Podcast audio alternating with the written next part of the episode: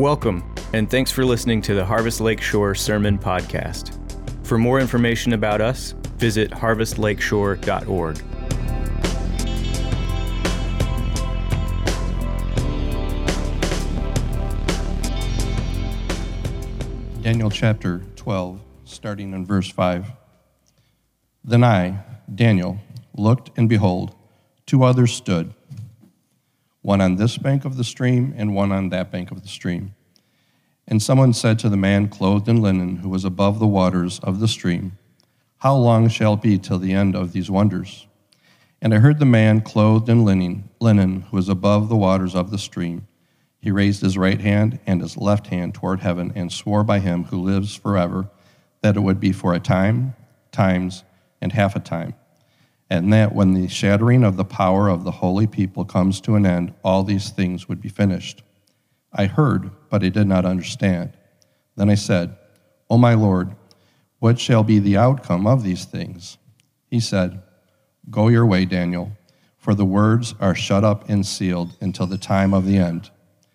Many shall purify themselves and make themselves white and be refined, but the wicked shall act wickedly and none of the wicked shall understand, but those who are wise shall understand.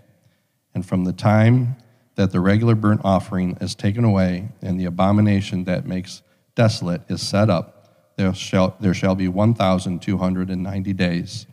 Blessed is he who waits and arrives at the 1,335 days. But go your way till the end, and you shall rest and shall stand in your allotted place at the end of the days. This is the word of the Lord. You shall be, you may be seated. Thanks, Tony. He reads so dignified. You shall be seated. I love it. Welcome to those of you who are at home joining us, uh, worshiping there, and so grateful to be worshiping with all of you this morning. Well, a story to share with you. A toddler went out for a walk with his mother. As they walked along, they came across a dead bird lying beside the road. After bending over it and examining it closely with all the seriousness that a toddler has, encountering something that they've never experienced before, the boy looked up at his mother and said, It can't be fixed, mommy, can it? To which she only could respond, No, son, it can't be fixed. The apocalyptic parts of our Bible, like the book of Daniel, remind us that we live in a world that can't be fixed. The world that we live in needs a complete overhaul a complete renewal, life given to it afresh that, that we can't fix with earthly kingdoms, with structures that we put in place. As we've learned in recent weeks, in the end, things are going to get worse. But in the absolute end, everything that is broken will be made whole.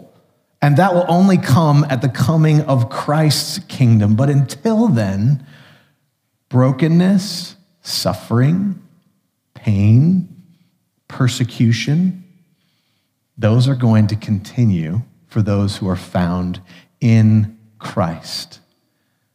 And that, that's the life that Daniel experienced as we've studied his 90 some years of his life, 70 years in exile, trial after trial after trial. The people of God had lost everything. There seemed to be glimmers of hope, but it seemed to not go away. Even when God's people were sent back to their land to begin to rebuild their temple, that there was opposition for them and discouragement the people of God would have been wondering in this time how long before we can expect change?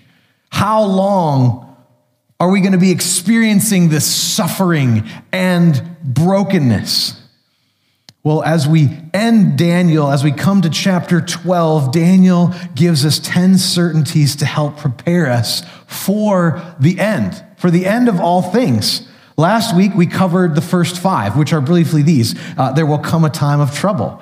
There is a special book that will be opened, which is the Lamb's Book of Life. For those who trust in Jesus, they'll have their name written in that book. There's going to come a resurrection for everyone. We learned that every single person is an eternal being. It's just where will we spend eternity? There will be a great transformation. Our bodies will be transformed into a form that will display God's glory. And then, fifthly, we learned that there's an anticipated message that the revelation of Jesus Christ has come. They were anticipating that message. We have the benefit of being on this side of the cross. But there's five more. Number six is this certainty there will be a defined time of trouble. So, not just that there's going to be a time of trouble, but it's going to be a defined time of trouble. Look at your Bibles. So, as has already been read, then I, Daniel, starting in verse 5, looked and behold, two others stood, one on this bank of the stream and one on that bank of the stream. And someone said to the man clothed in linen who was above the waters of the stream, How long shall it be till the end of these wonders? So Daniel's seeing this picture, and there's this exchange between these two individuals. And I heard the man clothed in linen who was above the waters of the stream. He raised his right hand and his left hand toward heaven and swore by him who lives forever that it would be a time, times, and half a time. And that when the shattering of the power of the holy people comes to an end, all these things would be finished. And then Daniel, so he hears, he hears this description and he doesn't get it. I heard, but I did not understand. Then I said, Oh, my Lord, what shall be the outcome of these things? And he said, Go your way, Daniel, for the words are shut up and sealed until the time of the end. I don't know if you've ever had this experience uh, being in a seminar or being in a classroom, and uh, the, the person who's instructing says something and you just don't get it and you're not really sure if you're going to ask the question. I'm not sure. Can you explain that? But somebody else asks the question, right? They ask, Hey, can you explain that a little bit more? And then the instructor or teacher explains it, and then you're still sitting there like, That didn't help me at all. And then you're like, Okay, um, I don't understand it either. Could you explain some more? And then there's a little bit of more explanation, and then you smile and you close your book up and you walk out of the class, and you still don't know uh, what you didn't know when you started the class. You're the same way as you walk out of the class. I don't know if you experienced that in school. Uh, I did that on, on regular occasions in certain classes. And this is what it kind of feels like for Daniel in this moment. Someone asks, How long is it going to be? Something is told and it doesn't make sense. And he's like, Hey, I'm not sure. Will you explain it? And then it doesn't seem to make any more sense for Daniel. Hey, these are just going to be shut up in the book. It says how long, and they, they give a description time, times, and half a time in verse 7. There's much debate on what this exact time frame is. Is it three and a half years? Is it just an imagery of it's half of a complete period of judgment? Is it neither? Is it both? Really smart people have debated this for hundreds of years. What does this exactly mean? But as you read apocalyptic literature like Daniel, Focus on what you do know more than what you don't. Not that we shouldn't be have a diligent search to try to discern what are the particulars that are there, but there's so much here that we have to focus on that, that we do understand rather than spending time focusing on the things that super smart people haven't been able to figure out for generations. So, as we focus on what we do see, we can see that suffering is not absent from the life of God's covenant people but it will not last forever. Though suffering is a part of, of what we experience walking with Jesus, there's a time where it will be finished. At the end of verse 7, it says, And at the end, all things would be finished. What is most important is that the time of trouble has a predetermined endpoint. And the end will come when God is done. Not when we think it should be done, but, but it will come at the perfect time that God has ordained it to happen. And so I know knowing that trouble is coming, or when you're in the midst of it, it can tempt us. We can be tempted to be discouraged or even fearful. Following Jesus, we might lose our house. We could lose our earthly possessions. We could lose family relationships. We could be ostracized by those in our neighborhoods, in our workplaces. We could lose our life. So, what is going to get us through after spending years in prison? What will help us to endure when we have lost everything? We need to know that this present situation is not going to last forever. And we can be so short sighted. I know as a child, I was super short sighted in a trial that I, that I experienced that I caused on my own. Okay? I was in Sunday school and I was fiddling with a pencil when I should have been paying attention and I stabbed myself with the pencil. I know. How do you stab yourself with a pencil? I don't know, but I did. And the lead broke off in my hand. So, of course, my parents loved me and took me to the doctor. And the doctor did that which was not pleasant for me. It was not an exciting experience as he put Novocaine in my hand and then went digging around in my hand. And before it happened, I started screaming. While it was going on, I was screaming. And if I would have simply known this would only last a short time, it would have made all the difference in the world. Hebrews 12 says, For the moment, all discipline seems painful rather than pleasant, but it yields the peaceful fruit of righteousness to those who've been trained by it. God is working in you in the time of trouble. What we know is the Lord has ordained a season of suffering for the saints between his first coming and his second coming. But the Bible, and we also know that the Bible doesn't have any expectation of a gradual Christianization of the world, as we've already learned about. I mean, it says in chapter 7 when the shattering of the power of the holy people comes, hardship and suffering come before the end. I know this is hard to swallow, but it's not hopeless. Why is it not hopeless? Because Jesus said in Mark chapter 1, proclaiming the gospel of God and saying, The time is fulfilled and the kingdom of God is at hand. Repent, repent and believe in the gospel. There's hope in today because Jesus has come.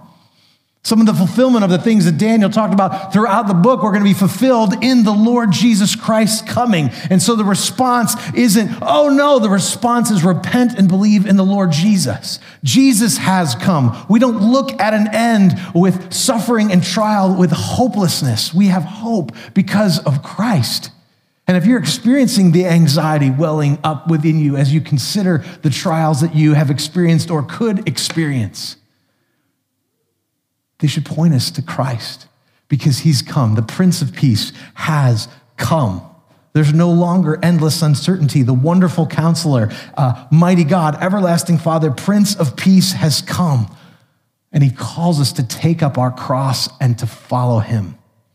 So I implore you to follow Christ. And if you respond to that call, that, that you continue walking knowing that He is with you, anticipate He will come again at a time that God only knows. This time of trouble has a defined end. Even Jesus doesn't know the exact time, He's waiting. When God says go, He's going to come back.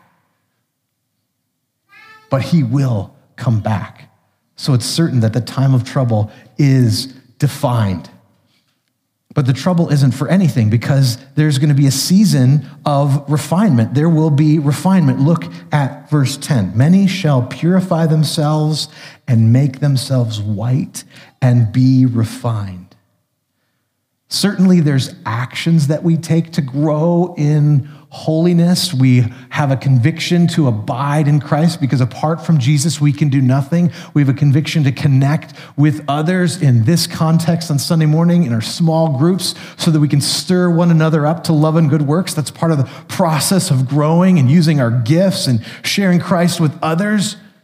So those are those are steps we're going to take in the growth process as we purify ourselves. But the, but we also go through trials, and those trials reveal things. And the trials that we go through aren't unnecessary. God uses them to reveal his work in us. First Peter says this in verses uh, six to, uh, chapter one, verses six and seven. In this you rejoice, though now for a little while, if necessary, you've been grieved by various trials, so that the tested genuineness of your faith, more precious than gold that perishes, though it is tested by fire, may be found to result in the praise and glory and honor at the revelation of Jesus Christ hard things that we go through reveal God's work in us. Hard things that we go through reveal God's work in us. One theologian wrote, he says, There's nothing intrinsically purifying about fiery trials in themselves. And we should not seek them for our own sake. It's not that we seek them out to earn some kind of favor with God. He says, the refiner's fire does not create the pure metal, it simply reveals it if you put metallic ore into the crucible. The pure metal will sink to the bottom and you can remove the slag from the top. However, if what you put in the crucible is dross to begin with, you will get out nothing but dross.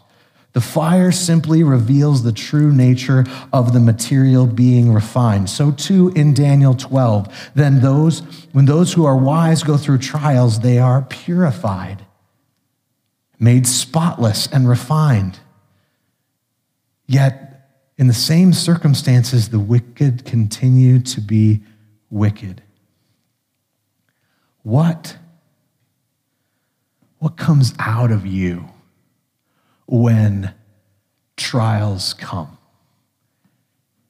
It's revealing what is there, but don't be discouraged if you see something that you don't like. God's revealing what is there so that He can grow you and refine you, so that He can strengthen you. I can think about my own life. There was a season early on as a Christian. This is kind of a small thing, but man, I was, I was wound way too tight. Uh, I, when, when I would go to church, I had, I had a Bible cover. I know, I know you, some of you young people don't know what that is because your Bible's on your phone, but we had these things, they were Bible covers, and, and mine was perfect.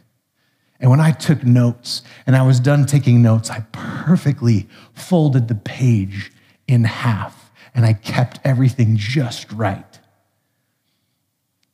And at the time I was dating my wife, if she happened to pick up my stuff, she would just kind of like, you know, throw it together, slap it, and we'd be out, and it would just send me through the roof. I was like, how can you do that? I was wound a little tight, okay? That just revealed that God needed to do more work in me. Fast forward 20 years, God did work in me over time. After church one Sunday, I had my guitar sitting on a stand just like that. And someone was picking up after church, pulled a cord, and the guitar fell down, and the neck broke. That's not a good thing when the neck of your guitar breaks. Please don't do that to Wes's guitar just to see what, what's going on in his heart. So you would think, knowing how I responded to my pages being ruffled, that I would have been livid. But the first thing that happened, I went up to the gal who had knocked it over and I said, Hey, it's okay. Like these things happen. Uh, we'll, we'll figure it out. That's because God had done a work in me. I was just as amazed. I went home and I was like, This is my first guitar. It's broken. I don't know why I didn't flip out in that moment. Why? Because God had been at work. And God is at work in you So, the trials that you experience, even when you see things that you don't like, God has revealed things to you to, to bring conviction so they will help you to grow. And then you will see as you walk through future trials, when the fire comes again, there's change that happens. And He's revealing the work that He is doing in you. So, don't, don't push back when trials come. Don't think, well, well, if there's no trials, that must be a good thing. No, God wants to reveal the work that He is doing in you to bring Him glory. So they will come and they have come. Some of you may be experiencing that right now. But I want you to know He is working in you during this time of refinement. Another certainty, number eight, there will come a time of understanding and misunderstanding. Look at the second half of, of verse 10. Many shall purify themselves and make themselves white and be refined, but the wicked shall act wickedly. And none of the wicked shall understand, but those who are wise shall understand. It says the wicked will act wickedly. Ephesians chapter 4 gives us a description of, of what that what the wicked look like. It says in verse 18 and 19, they are darkened in their understanding, alienated from the life of God because of the ignorance that is in them due to their hardness of heart. They have become callous and have given themselves up to sensuality, greedy to practice every kind of impurity. The wicked aren't just those who you can tend to think about being wicked, well, like the, the Hitler type individual or the individual who's just massively going out and hurting people. Like we tend to think that that's the wicked, but no, the wicked are all who, who don't have conviction who don't have a, a moral compass. They're eager to practice sin. So they're not going to get it. And we need to not be surprised when they don't get it. Don't be surprised, brothers and sisters, when sin is celebrated. We certainly don't like it, and it, it should make us uncomfortable because it's not bringing glory to our God, but don't be surprised when it comes because it says, None of the wicked shall understand. What they need is for Christ to open their eyes, for the Holy Spirit to come and to bring conviction you can't fight it in the natural. This is not, this is not a war in flesh and blood. This is a war that we need to pray in the heavenlies, as we've learned earlier on in Daniel. But they're not going to understand, so don't be surprised when they don't understand. But for us, the wise, we see the world through the lens of Scripture because the wise understand. And how do we get understanding? We get understanding. We're starting with the fear of the Lord because the fear of the Lord is the beginning of wisdom. And as you read through the book of Proverbs, you, you gain wisdom by reading his word. That's why we are going to press into God's word in the coming year because we want to have understanding as a church. We want to stir up one another to the things of God so that he will be glorified. We're not just wanting to have a, a, a, Bible reading plan so that everybody can have something to check off the list so we can feel good about ourselves. No, we have the opportunity to encounter God and to get understanding. You want to have more clarity in your life? We study the Word of God because He's the one who created the world. All things were made through Christ. Apart from Him, not, was not anything that was made. So we want to have greater understanding of the world. Let's, let's dig into God's word together and delight in the discovery process that we are going to have as we read through the scriptures together. There's nothing else that we could do in our schedules that will give us the kind of life than, than soaking in his word.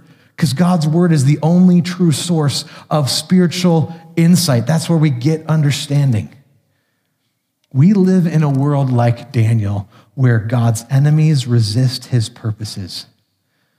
But there's hope. There's hope because there, there's going to be blessing for those who endure. Certainly, we're going to have understanding by digging into God's word, but there's blessing for those who endure. That's number nine. Verse 11 says this And from the time that the regular burnt offering is taken away, and the abomination that makes desolate is set up, there shall be 1,290 days. Blessed is he who waits and arrives at the 1,335 days. So you're probably wondering, well, what do all those days mean? And how come there's a difference between the days in chapter verse 11 and verse 12? Is there significance between the number? I mean, I can't do the math real quick. What's the difference in those things? I'm sure there's some significance there. Again, there is not a single commentator that I have read who speaks with absolute certainty this is what those numbers mean. Again, as we study apocalyptic literature, whether it's Daniel or Isaiah or Jeremiah or the book of Revelation, we need to, we need to focus on the things that we do know, not the things that we don't know.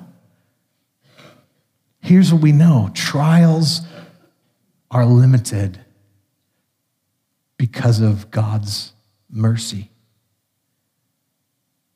Because the abomination that makes desolate only has a certain number of days. Because of God's mercy, those days will be cut short, as we've learned already. Truth is that God promises his blessing in his timing to those who are faithful through trials.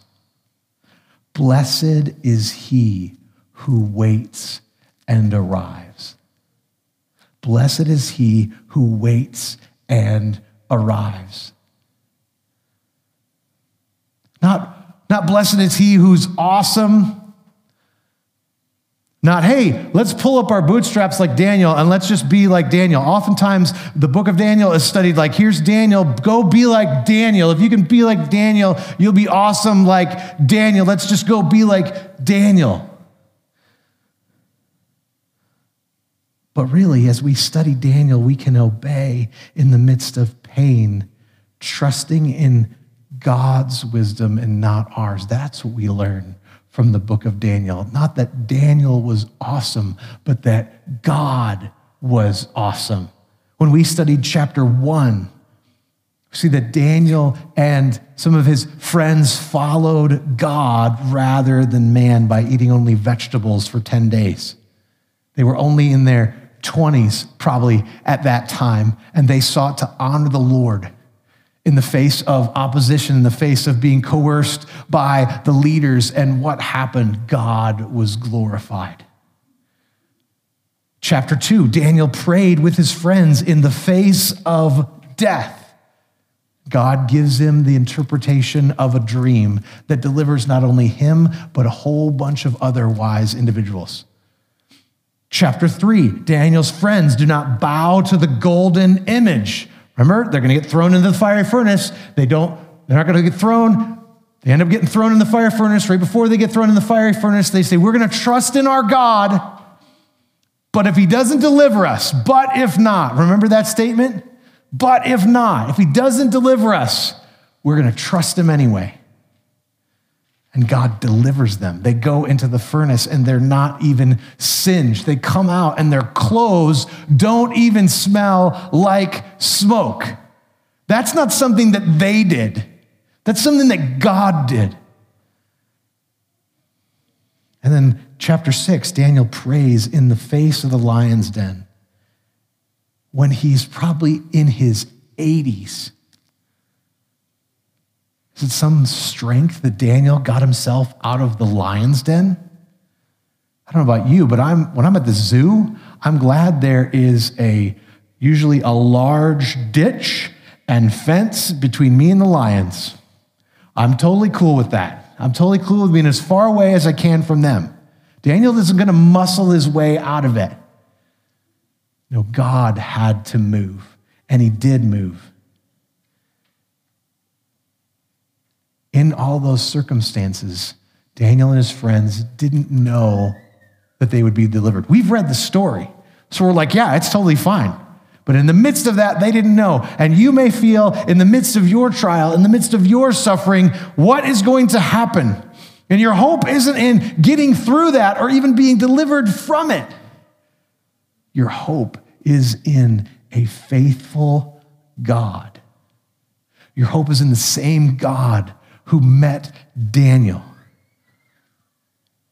The world says to us, strength and glory now. But the scriptures reveal that, that suffering is the norm. Blessed is the one who waits and arrives to the very end. We are sustained to the very end because of God's grace. But the end is not the end. It's not just like, let's just get to the end and okay, we're, we're done. There's actually another age after the end, an age of glory and rest for those who've been found faithful. So, certainty number 10 that we find in this chapter is there will be rest at the end. I know I'm longing for rest in this season of time, but this is what it says. But go your way till the end, and you shall rest and shall stand in your allotted place at the end of days. The communication to Daniel isn't go live your best life now, Daniel. The communication to Daniel isn't it's going to be amazing for you. Just do these few things and you're going to have this amazing, victorious life right now. God's going to just add so much to you, bless you, and now God's going to bless him for sure but not in a worldly sense. No, he just simply says, but go your way till the end. But where's the hope? The hope is in what happens at the end. You shall rest and shall stand in your allotted place at the end of days. I don't know if you've ever read the Lord of the Rings trilogy or if you've watched the movies. I, I didn't like reading growing up, so I didn't read the books. I watched the movies. Full disclosure. But whether you read the books or whether you watch the movies as you navigate through the story, if you have never read them or if you don't know how it ends, like it's hopeless most of the way through. Like I remember watching the first movie at the end of the first book, and you're like, When's the last time I got fired up for like a three hour movie that end on a downer? And, and like that's the way it happens all throughout. All this stuff happens, but at the end of the last book, it's not just that the king is crowned and there's all that imagery about Christ, but what, what happens? Some of them go off to this land that's marked by peace and the hobbits go back to the shire. And it's it's a place of peace where where people get along and they they have like 27 meals in a day because there's breakfast and second breakfast and this and that. And, and they're constantly smiling and running and the kids are always happy. And why is that picture there? It's imagery of what it will look like after the end of all things because they even refer to it in the book at the end of all things. But the end of all things isn't actually the end, it's the end of now, but the beginning of the new heaven and the new earth that's described for us in Isaiah 65 verses 17 to 19 For behold, I create a new heavens and a new earth, and the former things shall not be remembered or come into mind, but be glad and rejoice forever in that which I create. For behold, I create Jerusalem to be a joy and her people to be a gladness. I will rejoice in Jerusalem and be glad in my people. No more shall be heard in it the sound of weeping and the cry of distress. That's the picture. We've looked at that picture a number of times in the book of Daniel as we're pointed to that. Obviously, we read that in the book of Revelation as well, but they can't hear the sound of weeping or the sound of distress. You won't ever hear an ambulance siren. You won't ever hear a police siren. You won't ever hear a cry of distress because it will be a place of peace. But we still live in this world. And this world can't be fixed by things that we do. Mommy, it can't be fixed. No, son, it can't. It needs to be recreated. Author Bryan Chapell said, So certain are we that of that day that we can know the beauty of living this day by the seat of our pants. We can glory in faithful, bold, courageous, courageous decisions in the face of uncertainty because the end is so certain and so good. God has it all mapped. He is never panicked. There are no emergency meetings in heaven. Our God says to us, Go your way, live your life in the fullness of my service because you know that I know the end in studying the book of Daniel, we learn it's not our calling to be the knight in shining armor and ride in on a white horse. Why is that not our calling? Somebody else already has that job. John the Apostle tells us who in the book of Revelation. Chapter 19, he says, I saw heaven standing open, and there before me was a white horse whose rider is called Faithful and True. And on his robe and on his thigh, he has the name written King of Kings and Lord of Lords. And Dr. Iain Duguid said the day is coming when Jesus Christ will ride out to conquer and to recreate, a day when the kingdom of this world will become the kingdom of our God and of his Christ. We must remember that the primary biblical image for the saints is not one of crusaders, but of martyrs. We live in a time between times. We're called to be faithful and to prepare for the end. Paul said this in encouragement. He said in, in 1 Corinthians 15, Therefore, my beloved brothers, be steadfast, immovable, always abounding in the work of the Lord, knowing that in the Lord your labor is not in vain. And the book of Daniel has shown us what this looks like.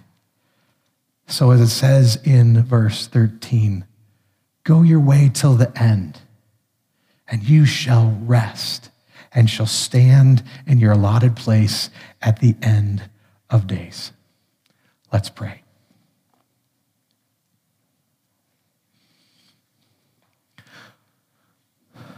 Father, thank you for giving us a picture of the end.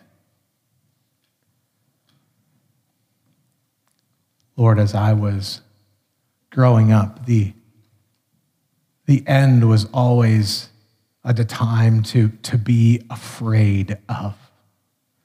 But I pray, Father, as we look to the end, that we would prepare for the end, that we would anticipate the end rather than dread the end.